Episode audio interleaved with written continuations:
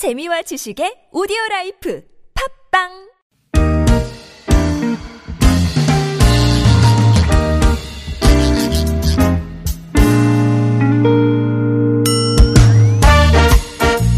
서울 속으로 2부 시작해 보겠습니다. 월요일입니다. 공동주택 상담과 자영업자 소상공인 여러분을 위한 상담 격주로 진행하는 월요일 오늘은 공동주택 상담으로 함께 해 보겠습니다. 김태근 변호사와 또 오랜만에 함께 하죠. 안녕하십니까? 네, 안녕하세요. 어서 오십시오. 네. 구글 플레이 스토어, 애플 앱 스토어에서 TBS 애플리케이션 내려받으신 다음에 실시간 무료 메시지 보내실 수 있습니다. 샵 0951번 단문 50원, 장문 100원 드는 유료 문자도 이용하실 수 있고요. 카카오톡은 TBS 라디오와 플러스 친구 맺으시면 무료 참여하실 수 있겠습니다. 편하신 방법으로 오늘도 질문 많이 올려주시고요. 자, 어, 상담에 앞서서 아파트 주민학교 관련 소식 한 번 더 준비를 해오셨네요. 네. 그, 저희가 이제 2013년도에 서울시에서 아파트 관리 실태 조사 를 나갈 당시만 해도 당시 그 아파트 입주민들 또는 아파트 동대표님들이 하신 얘기가 아파트 관리와 관련해서 뭐 동대표와 관련해서 이 동대표 업무와 관련해서 뭐 물어보려고 해도 물어볼 것도 없고 배울 것도 없다. 예. 라고 해가지고 이제 그때부터 만들어진 게 그 서울시 아파트 관리 주민학교라고 있습니다. 네. 그래서 만약에 이제 궁금하신 분들은 뭐 1년에 한 네 번 정도 있는 서울시 아파트 관리 주민학교에 오셔서 직접 그 듣고 그러셨는데 이제 그로부터 이제 벌써 5년이 지나서 이제 2016년도부터 공동주택관리법이라는 게 시행이 됐는데 이 법이 시행이 되면서부터는 지금 아파트 입주자 대표의 운영 교육이 매년 4시간씩 의무 교육으로 바뀌었습니다. 네. 근데 그러다 보니까 직장인들이나 뭐 또 사업하시는 분들은 동대표 하시면서도 이 의무 교육을 받기도 쉽지 않으신 거죠. 예. 그러다 보니까 지금 서울시에서 그 아파트 입주자 대표 운영 교육에 대한 편의를 도모하기 위해서 올해부터 그 서울시 평생학습 포탈 이라는 곳에서 온라인 동영상으로 아파트 관리 주민학교를 무료로 수강할 수 있게 지금 하고 있습니다. 네. 그래서 현재 뭐 아파트 동대표가 되었는데 아파트 관리 절차가 어떻게 진행되었는지 모르겠다. 예. 아니면 예전에 한번 듣긴 했는데 좀 가물가물해서 한번 더 듣고 싶다라고 하시는 분은 그 서울시 평생학습 포탈에서 그 무료로 수강 가능하니까 온라인 아파트 관리 주민학교를 한번 확인해서 수강하시면 도움이 될 것으로 판단이 되고요. 예. 그리고 이제 온 뭐 서울시 평생학습 포탈에서 찾기가 어렵다라고 세- 찾기 어려우시면 그 검색창에 서울시 공동주택 통합 정보마당 예. 검색해 보시면 거기서 바로 이렇게 연결이 돼 있습니다. 음, 음. 그래서 한번 서울시 평생학습 포털에서 온라인 그 아파트 관리 주민학교를 들어보시면 좋을 것 같고 예. 현재 첫 번째 강의가 그 샘플 강의로 제공되고 아, 있습니다. 그래요. 네. 네. 아파트 관리 주민학교 소식은 이제 그 우리 김태근 변호사 강사로 이제 출연하실 때 네. 다음 주에 있어요. 뭐 다음 주부터 시작돼요. 이런 거 말씀해 주신 기억이 나는데 네. 예. 온라인으로도 이제 들을 수 있게 그렇습니다. 되는군요. 예. 서울, 하나, 음, 음, 하나 서, 서울시 평생학습 포털 쪽으로 이제 하나하나 쌓여 가겠죠. 네. 지금은 하나 있고. 아니 지금 그러니까 총 15강의가 있는데 아, 지금 그중에 있어요? 이제 샘플 어. 강의가 네. 하나가 제공되고 있는데 예. 그제 강의니까 한번 관심 있는 분은 한번 들어보시면 아. 좋을 것 같습니다. 아, 역시 또 샘플 강의까지. 예, 네. 그렇군요. 대표다우십니다. 네.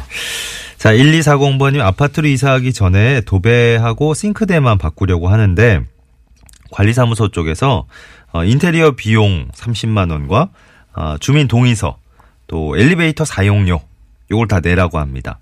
아니 인테리어를 뭐 전부 다 바꾸는 것도 아니고 게다가 1층인데 엘리베이터 사용료까지 내라 그러고 예, 이런 그 요구하는 근거가 어디에 있는 걸까요? 라는 질문입니다. 음, 일단 먼저 그 사용료의 개념에 대해서 좀 설명을 드리면 그 사용료라는 거는 그 공용 부분 또는 그 공용 시설물 사용에 대한 사용 대가를 받는 것인데 그리고 이제 그 사용료 금액의 근거는 각 아파트 관리 규약에 규정돼 있고 예. 각 아파트 관리 관리 규약을 보시면 대체로 그뭐 그 공동 시설물의 사용 기준은 입주자 대표회의 결정에 따른다. 음. 입주자 대표회에서 결정한 부과 기준에 따른다. 이제 뭐 네. 그런 내용으로 되어 있습니다.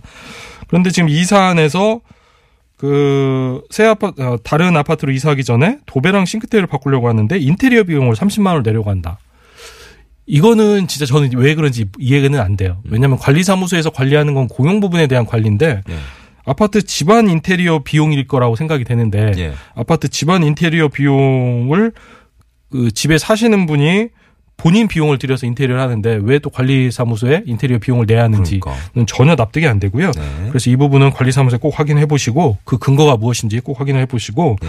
그두 번째 엘리베이터 사용료가 있는데 네. 이제 엘리베이터 사용료라는 거는 이제 그게 엘리베이터가 공용 부분이고 공동 시설물이다 보니까 예. 이제 이거를 예를 들어 이제 이사를 할 경우에 통상은 사다리 차를 이용을 해서 이사를 하는데 뭐 상황에 따라서 사다리 차가 어려울 경우 네. 그럴 경우에는 이제 엘리베이터를 하나를 잡고 그렇죠. 다른 입주민들의 좀 사용을 약간 제한시키면서 예. 그렇게 하는 거죠. 예. 이제 그럴 경우에는 뭐 다른 입주민들의 사용을 제한되기 때문에 그 엘리베이터에 대한 뭐 사용료를 부과시키는 게 좀 납득이 되죠. 음. 되는데 지금 또 1층이잖아요. 어, 이 상황 같은 경우 또 1층인데 사용료를 내라고 하면 또 이것도 저는 또 납득이 안 됩니다. 예를 들어 뭐 1층이다 하더라도 지하 주차장에 뭔가 물건 세워놓고 그렇죠. 왔다 갔다 해야 되나? 어, 뭐 지하 주차장에서 이렇게 차를 대고 거기서 뭐 엘리베이터를 뭐 고정적으로 또 활용할 필요가 있다라고 하면 그건 좀 납득이 되는데 그게 아니라면 이것도 그렇죠. 뭐 예. 보통 인테리어 공사하면 1층에다 차를 대고 뭐 짐을 옮기고 그러기 때문에 과연 1층에서 엘리베이터 사용료를 납부를 해야 하는지 이 부분도 저도 다- 납득이 안 되기 때문에 네. 관리사무소에 이런 사정을 충분히 설명을 해보시고 본인은 이 아파트 1층에다 차를 대고 1층에서 직접 장, 그 작업을 할 거기 때문에 예. 특별히 엘리베이터를 사용할 이유가 없다라고 네. 한번 말씀을 해보신 다음에 그럼에도 불구하고 엘리베이터 사용료를 내라고 하면 관리사무소에서 그 근거가 무엇인지 음. 그 좀 전에 말씀드린 인테리어 비용과 함께 어, 꼭 확인을 해보셔야 할 것으로 판단이 예, 됩니다. 예. 네. 그래요. 음, 저 똑순이 님이 네. 네. 어, 공동주택이 8가구가 저희 삽니다. 이번 추위로 보일러가 고장 나고 수도가 동파가 생겨서 어, 세입자들한테 이 비용을 다 걷고 있어요. 왜 세입자가 돈을 내는 거냐 얘기를 했더니 어, 이게 사시는 분들이 관리를 잘 못해서 그런 거 아니냐. 예. 그래서 각 가구당 돈을 얼마씩 걷, 걷어야 되겠다. 네, 네. 이렇게 대답을 들으셨나 봐요. 어, 아무래도 집주인이 내야 되는 예, 고장 부분 같은데 네. 예, 이유를 안 가르쳐 주고 예, 그냥 그렇게 내야 된다. 이런 반응을 들으셨대요. 음. 그 이제 이 부분은 그 이제 주택 임대차와 관련해서 주택 임차인의 수선 범위에 관련해서 뭐 대법원 판례까지 있는 사안입니다. 이런 예. 게 이제 수없이 많이 문제가 되는 거죠. 임차인 분들은 내가 어디까지 부담을 해야 하는 건지, 그리고 임대인 분들은 내가 그 집에 살지도 않는데 또 내가 어디까지 수선을 해야 하는 건지 항상 이제 의문을 갖고 계시는 건데 이 부분에 대해서 이제 대법원이 명시적으로 판단한 사안이 있어요. 그래서 이제 어떻게 정리가 되냐면 임차인은 그 현재 살면서 살고 있는 집에서 통상 생길 수 있는 고장 등 소규모 수선 범위. 이게 이제 아파트 관리와 관련해서는 통상의 수선 유지비 는 관리비에 포함돼서 임차인이 부담을 합니다. 예. 그런데 이제 임대인 같은 경우는 건물의 주요 부분이나 기본적 설비 부분이 부분을 교체하거나 대규모 수선을 해야 하는 경우. 어. 그좀 간단하게 보면 임차인은 작은 비용이 들이면 임차인이 그냥 부담을 하시는 거고 뭔가 건물의 큰 부분을 수선을 해야 할 것 같다. 예를 들어 아파트 관리 같은 경우는 장기 수선 충당금을 투입해서 수선을 해야 하는 경우. 예. 이제 그런 경우는 이제 임대인이 부담을 하게 됩니다. 그래서 지금 똑순이님이 주- 주신 질문과 관련해서 보일러가 고장을 났다 라고 하면 일단 보일러가 고장난 이유가 무엇인지 음. 어, 보일러가 정말 세입자가 잘못 관리를 해서 고장을 난 건지 아니면 노후가 돼서 교체를 해야 할 필요가 있는 건지 이거에 따라서 결론이 달라질 것 같고요. 예. 근데 지금 질문을 주신 거는 추위로 인해서 보일러가 고장이 났다고 하는데 음. 이게 추위로 인해서 보일러가 고장이 났다는 거는 음, 음, 보일러가 지금 밖에 있다는 건지 정확하게 제가 납득하기는 좀 어려운데 만약에 이제 보일러가 노후화돼서 지금 보일러가 고장이 났다라고 이제 판단을 하신다면 이 부분에 대해서는 임대인과 전화를 해보실 필요가 있고요. 네. 어, 그렇게 그렇지 않고 보일러 관리가 미흡해서 음. 현재 살고 계신 분의 보일러 관리가 미흡해서 보일러가 고장이 났다고 하면 이건 좀 세입자가 뭐 보통 일반의 수선 유지비로 부담을 하셔야 할 것으로 또 판단이 됩니다. 그 실, 그리고 실질 그 실질적으로 현장에서 적용할 때는 이 기준이 네. 굉장히 애매해질 수 있어요. 네. 그렇죠. 보일러가 뭐 어. 바로 외부에 노출돼 있는 건 아니지만 그래도 추위에 좀 취약한 예, 음. 그런 공간이 있을 가능성도 있고. 애매할 수 있습니다. 네. 네. 그래서 그러니까 이제 만약 추위러가 추위로 인해서 보일러가 고장 났다면 매년 났겠죠.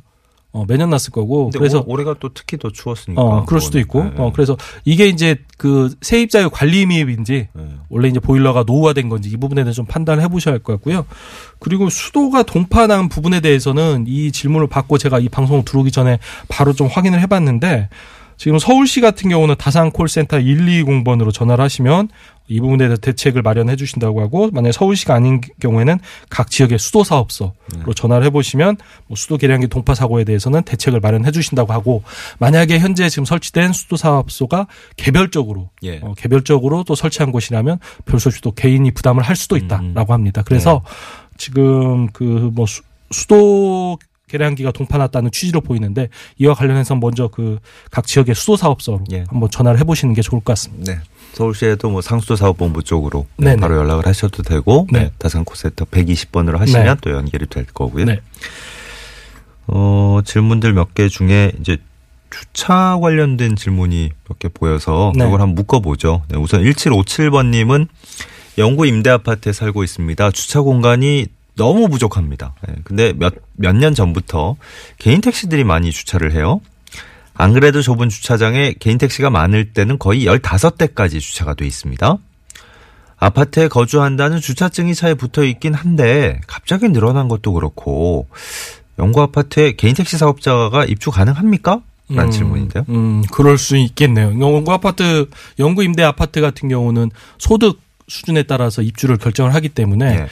개인 택시 사업자로 가면 평소 이제 그 개인 택시 면허의 그 가- 가격도 음. 상당하기 때문에 이제 영구 임대 아파트의 소득 수준과 다를 수는 있을 것 같은데 이 부분에 대해서는 그 영구 임대 아파트를 관리하는 임대 사업소 예.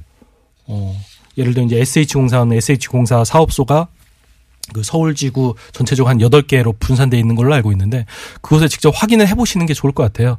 지금 현재 그 개인 택시가 이 영구 임대 주택 아파트에 들어와 있는데 이 개인 택시 를 운행하시는 분이 지금 영구 임택 주민이 맞는지 네. 그리고 만약에 주민이 맞다면 영구 임대 아파트 에 제한되는 소득 수준에 적용이 되는지에 음. 대해서 그 임대사 임대 아파트 그 관리 사업소에 한번 문의를 해보시는 게 좋을 것으로 판단이 약간 됩니다. 음. 이제 의혹을 제기하시는 거죠. 갑자기 이제 많이 늘어나서 네네. 음. 예, 한두 대 늘어난 게 아니고 갑자기 이렇게 불어난 건 혹시 뭐 이렇게 주차 면 면적 주차 대수에 맞춰 가지고 뭐 이렇게 면적을 좀 배분한 것인가 혹시 음, 음. 이렇게 지금 장사를 하는 것인가 네, 예, 그런 수도 의혹을 있죠. 제기하신 것 같은데 네. 예, 어쨌든 그 주차증이 지금 아파트에 거주한 입주민이라는 주차증이 붙어 있으니까 네. 예, 말씀하신 대로 음. 어 그냥 그 공신력 있게 한번 판단을 받아 보시는 거죠. 그렇죠. 뭐냐면 주차증 아파트에 거주한다는 주차증이 차에 붙어 있으면 아파트 관리사무소에 네. 직접 확인해 보시면 되는 것 같고 이분들이 진- 실제로 그 아파트 거주민인지. 근데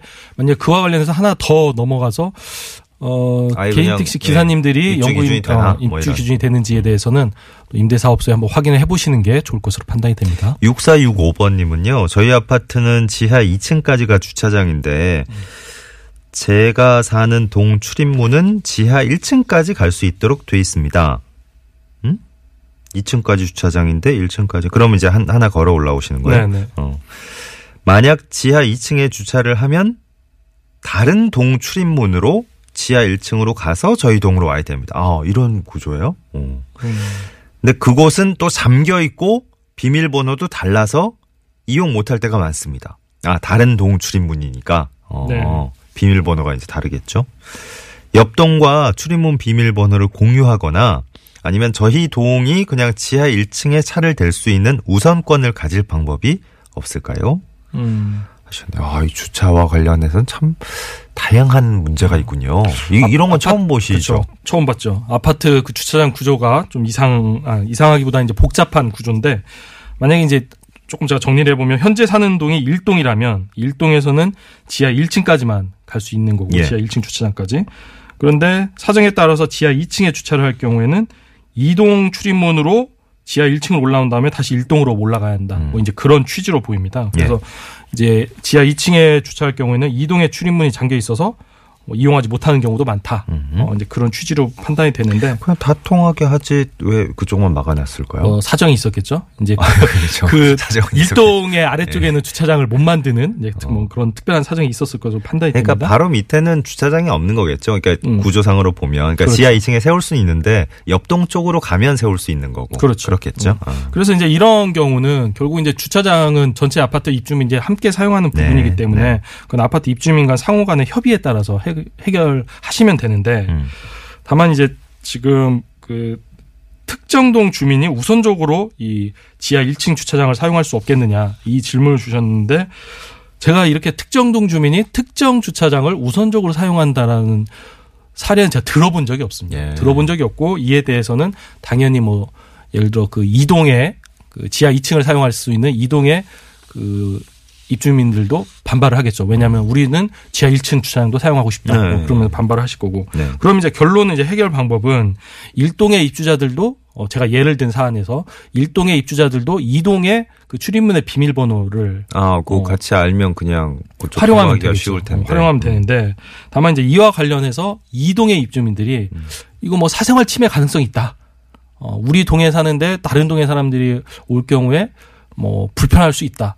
라는 뭐 문제 제기를 제기 같은- 문제를 제기할 수 같은 있습니다. 아파트 단지라도 사실 뭐 다른 동 출입문의 비밀번호를 공유하진 않죠. 그렇죠. 음, 어, 보통은 안 하는데 그렇죠. 그래서 이제 이런 경우 만약에 반대 의사 표시가 있다면 제가 봤을 때 네.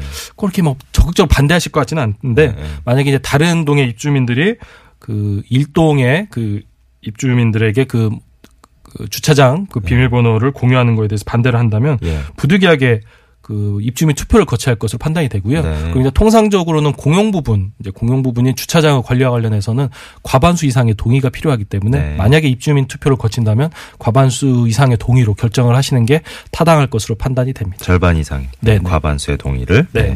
아, 그렇네요. 네, 공동주택 관련 고민 상담 오늘 여기까지 예, 한번 상담을 진행해 보죠. 김태근 변호사와 함께한 시간이었습니다. 고맙습니다. 네, 감사합니다. 평소에는 서울시 공동주택관리지원센터 022133-1218번, 1219번 두 대 전화 이용하시면 되고요.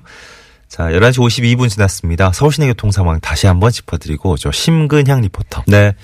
4255번 님도 그러시고 예, 개인 택시가 생계 수단인데요. 예, 그저 면허 딸 때 많이 든다고 비용 든다고 예, 임대 아파트 입주 못하는 건 아닌 것 같은데요. 예, 관계 없는 것 같은데요. 하셨네요.